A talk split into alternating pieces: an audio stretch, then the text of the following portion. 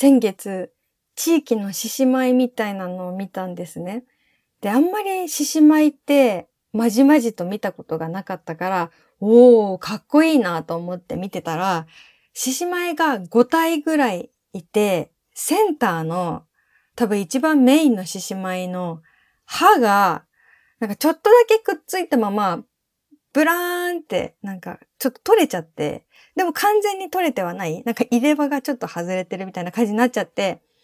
で、中に入って踊ってる人は、まあ、当然そんなのわからないから、そのまま一生懸命踊ってるんだけど、もう前の方にこう集まってたたくさんの小さな子供たちが、ああ、歯が、歯が取れてる歯が、歯が、歯がとかずっとすっごいずっと叫んでて、もうそうなってくると、誰も獅子舞の舞に集中してなくて かわいそうだな。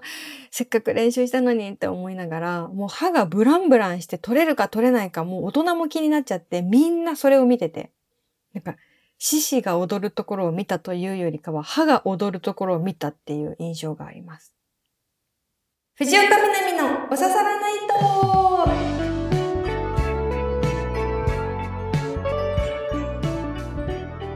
皆さん、ヤッホー藤岡みなみです。今週もポッドキャストオリジナルでお送りしていきます。ハッシュタグは番組本編と同じおささらないとをつけてつぶやいてください。いつも見てます。リアルタイムじゃないつぶやきも見てます。全部見てます。さあ、あの、これ、さあ、今から話す話、あの、いろんな意見を引き出したいとかじゃないんですよ。で、こう、シンプルな、シンプルな話として聞いてもらいたいだけなんで、なんか本当に、こうあるべきとか、これはおかしいとか、そういう感想を今日は持ってほしいわけじゃないっていうことをちょっと前置きとして言っておきますね。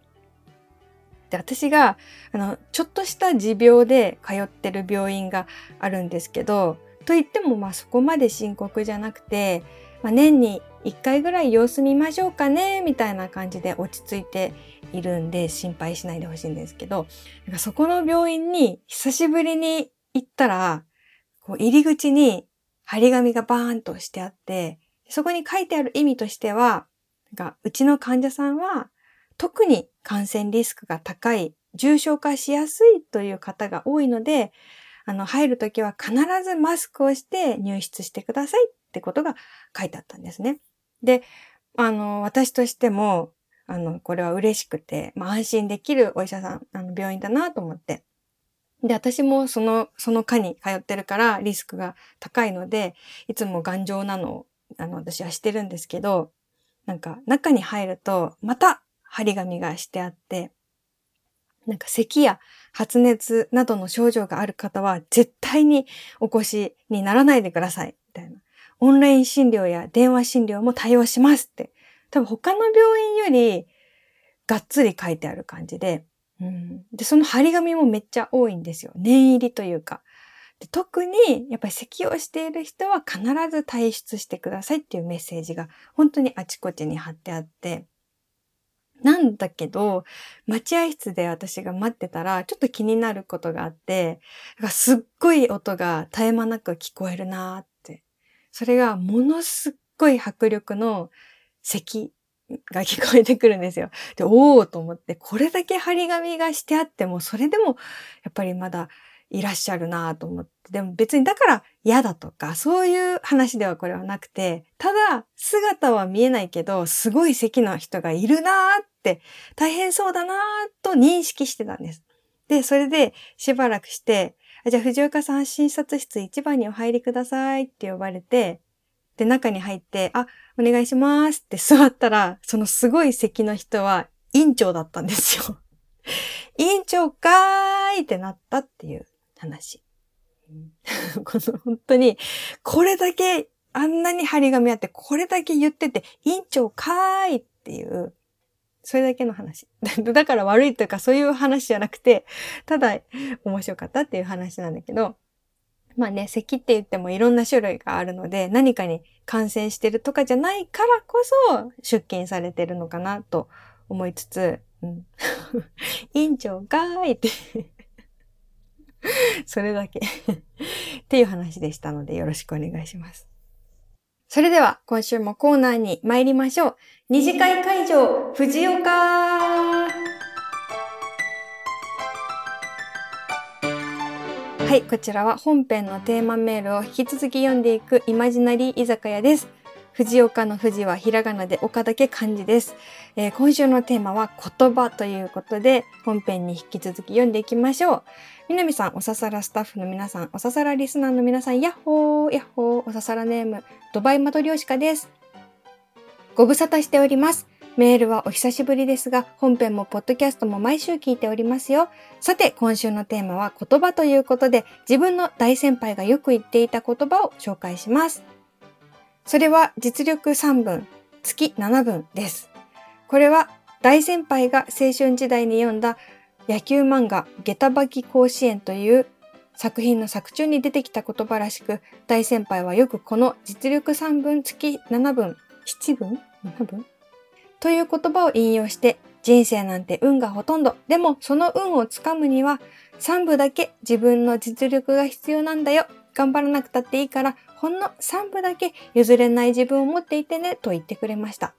自分はこの言葉に20年近く支えられながら、身の回りのほとんどのことを運任せにして、でも一番大事なことだけは自分の責任で決めるというとても楽な気分で生きてこられた気がします。下駄履き甲子園そのものは読んだことがなく、調べてみると全2巻ということで人気はなかったのかもしれませんが、作者の小畑俊二先生に、あなたの作品と言葉に今も支えられてる人間がいますよと伝えたいですね。おー実力3部、月7部。わあ、面白いですね。なんかさ、これってさ、あの、思い上がらないためにもいいというかさ、すごい成果が出た時に、あ、これは自分の努力が叶ったんだというよりかは、まあ実力は、あの、まあ3割なんだけど、ほとんど、あの、運だなってそういうふうに思うとなんかこう調子に乗らないで済むっていうのもあるしなんか深い言葉ですよね。いややっぱなんか作品ってすごいですよね。その直接それを読んだ人だけじゃなくてその作品の言葉にこう影響を受けた人が別の人に伝えてでその人も感銘を受けて20年もその言葉に支えられるっていう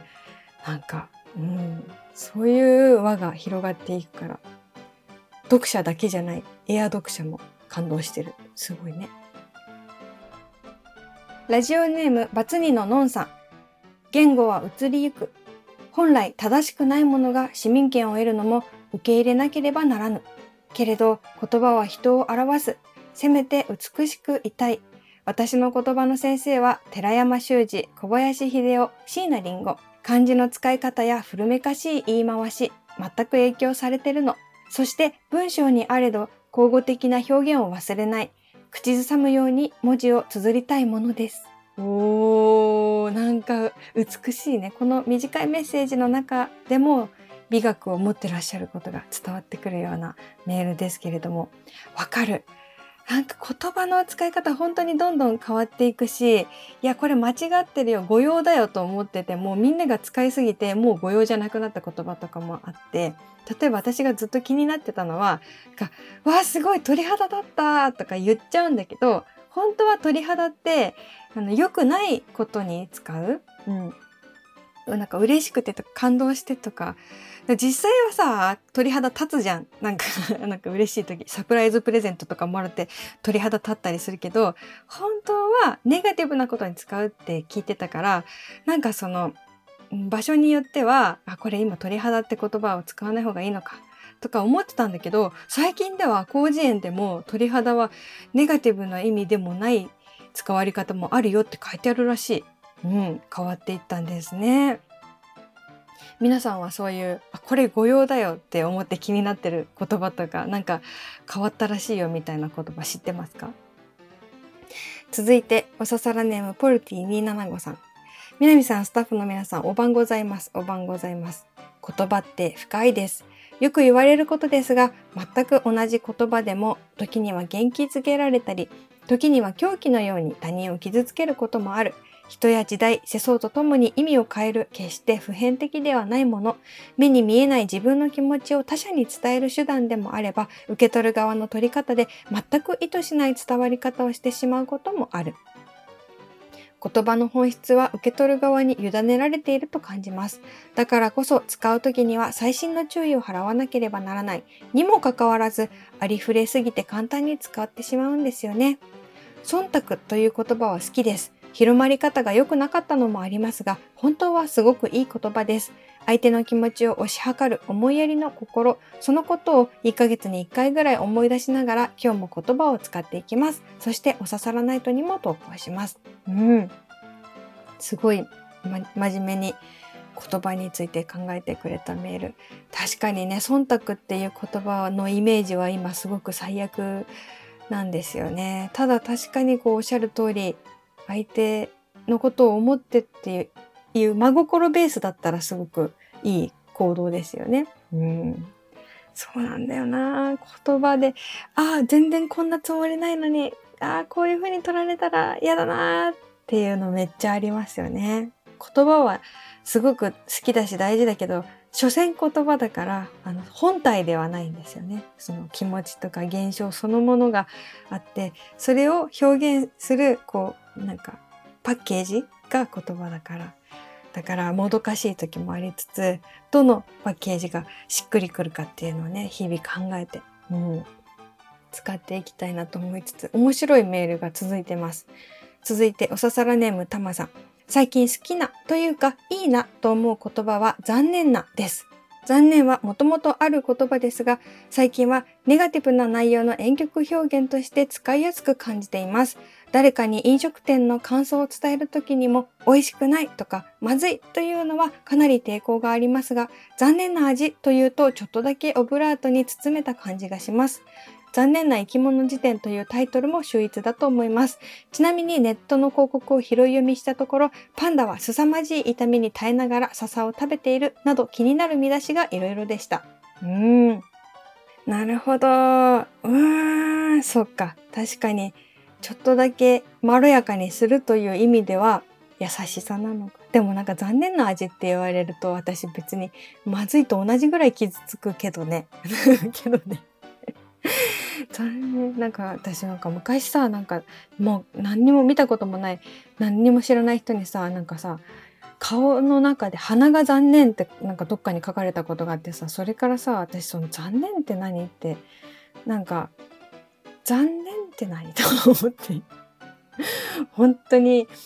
あの、思い出しただけで悲しいんだけど、なんか残念ってその人の主観っていうか、なんでああなたに残念がられなければいけないんだろうっていうのはすごい思ったけど。うん、あと残念な生き物図鑑もさなんかなんでそんなね必死に生きてるのに残念とか言われなきゃいけないんだろうっていう実は私はどっちかというとなんかそう悲しい派だったんだよねでも残念なっていう言葉がちょっといいなと思ってるって言われたのはすごい面白い発見で自分の中にない視点だったからああそっか。なんかまろやかにしようとか優しくしようっていう気持ちでこの言葉を使ってる人もいるんだと思ったしなんか新発見だった。ありがとうございます。で続きも面白いの、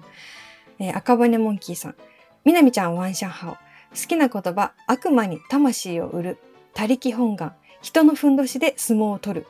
この3つは生きていく上で重要だと考えております。みなみちゃん、こんなやつどう思いますか？努力すれば報われるはもう遠い昔の言葉に思います。でも子供にはそう言いたいのは分かっております。で、このさ、3つのメールすごい面白かったんですよ。まず、忖度っていう言葉って本当はいい言葉だよねとか、残念なっていう言葉ってちょっといいなと思いますとか、この最後、悪魔に魂を売る他力本願、人のふんどしで相撲を取るという言葉が好きですっていう、なんか私がネガティブに捉えてたワードが好きだっていう人がいっぱいいて、おもろってなった。そっか、なんか、深いな。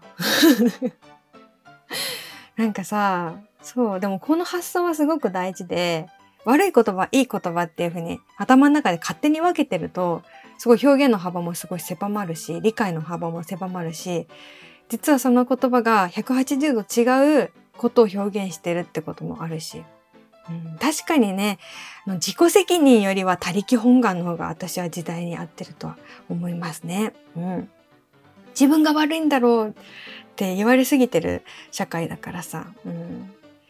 なんか、そんなね、自分のせいだけじゃなくて、それこそ実力3部、何？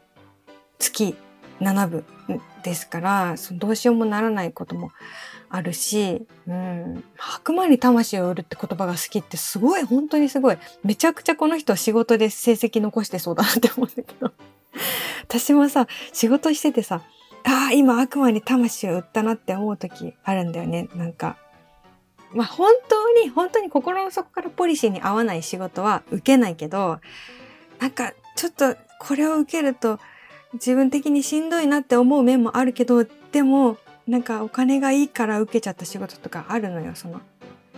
うん、でもまあ全然 LINE としては本当に全然そこまであの悪い LINE じゃないんだよ。そのなんだけどそういう時にあ悪魔に魂を売ったなって思っちゃうんだけど この言葉が好きってどういう面白いな。うん。でもさたゆたうというかさなるようになるというかそういうね力というか、うん、世界観で生きていくところも必要だなっていうのはすごいわかる。皆さんはどう思いましたか、えー、続きまして。南マート藤岡店こちらは純喫茶南の跡地にできた CVS です。えー、いらっしゃいませ。ファインガンリー。肉まん、ピザマン、パンダマン、蒸し立てでございます。1個200円。じゃあ、こちらはですね、あの、テーマに関係ない何でもいいお便りとか送ってもらったりしてます。おささらネームマロッチさん。みなみちゃんこんばんは、こんばんは。先週の放送でみなみちゃんはマイバスケットによく行くと言っていましたが、僕もマイバスケットによく行きます。先週の放送の翌日もマイバスケットに行きました。いろいろと買い物をして家でほっこりしていた僕はふと買い忘れたものがあることに気づきました。しまったまたマイバスケットに行かなきゃ玄関を出てお店に向かう途中で店員さんにこいつまた来たよと思われたら恥ずかしいなと思った僕は先ほどのマイバスケット A とは別のマイバスケット B に行きました。マイバスケットは近所にいっぱいあります。ドミナント戦略ってやつですね。こういう機会に普段利用しない店舗に行くのも気が変わっていいものです。マイバスケット B の店内を新鮮な気分で散策し、目的の品を持ってレジに並んだ僕は目を疑いました。さっきマイバスケット A でレジを打っていた店員さんが今度はマイバスケット B でレジを打ってるではありませんか。え、どういうこと？双子？そっくりさん？モノマネタレント？一瞬混乱しましたが、どう見てもさっきの店員さんです。これは気まずい。同じお店に行くのが恥ずかしいからとお店を変えたことがかえってあだになってしまいました。レジではできるだけ目を合わせないように下を向いていましたが、レシートを渡される際に、いつもありがとうございますと言われてしまいました。深い意味はないのかもしれませんが、翌々日にマイバスケット C に行ってしまう程度にはダメージを受けました。ちなみに僕の好きな言葉は転んでもただで起きるのです。失敗した時でも逆にそこでしか手にできないものってありますからね。マイバスケット事件もこのメールを送った時点で消化されました。すごい。このメールはめちゃめちゃラジオ向きだな。めっちゃ面白いよね。なんか、その人はヘルプで急遽隣の店舗にも借り出されたのかな。このシフト終わったら、マイバスケット A のシフト終わったら、マイバスケット B になんか直行みたいな超売れっ子バイトみたいな。それともどっちものオーナーをやってるとか。わかんない。あ、でもフランチャイズとかじゃないのか。マイバスケット私さ、この番組面白いね。南さんはよくマイバスケットに行かれるようですが、僕もマイバスケットに行きまして、なんてこう庶民的な会話というかさ、マイバスケットマジでいろんなとこにどんどんニョキニョキ生えてくるようにさ、できるじゃない？これさ、あの、すごい共感してくれる人と、いや、全然うちの近所には全くないですっていう人いると思うんだけど、本当になんかお店がさ、なくなるじゃない？何入るんだろうと思ったら、大体マイバスケット入るのよ。マイバスケットのロゴってさ、なんかさ、すごいさ、オーソドックスなさ、なんか、なんかポップな感じのさ、よくあるフリーフォントみたいなさ、ポップ、なんかポップなさ、マイバスケットっていうさ、文字さ、すごい、あれってさ、狙ってるんかな、やっぱり。そやっぱさかっこよすぎると入りづらいっていうのは私もあるからなんかこう誰でも入ってほしいっていう気持ちでわざとそのかっこよすぎないロゴにしてるのかなっていつも思いながら入店してるんですよね。みんな食べてみました？私あの、これどっちで言ったんだ？本編で言ったのか？私マイバスケットのさ牛もつうどん入り牛すき焼きうどんってやつがさめちゃめちゃ好きでさ今週も食べました。うん。食べてみた人がいたら感想を教えてください。499円でした。うん、だから、あの、税金入れたら500円超えてた。それはいいとして、それはいい面白い話をありがとうございますよ、本当に。私もファミマがめちゃめちゃ近くに何店舗もあって、気分で行くファミマ変えてます。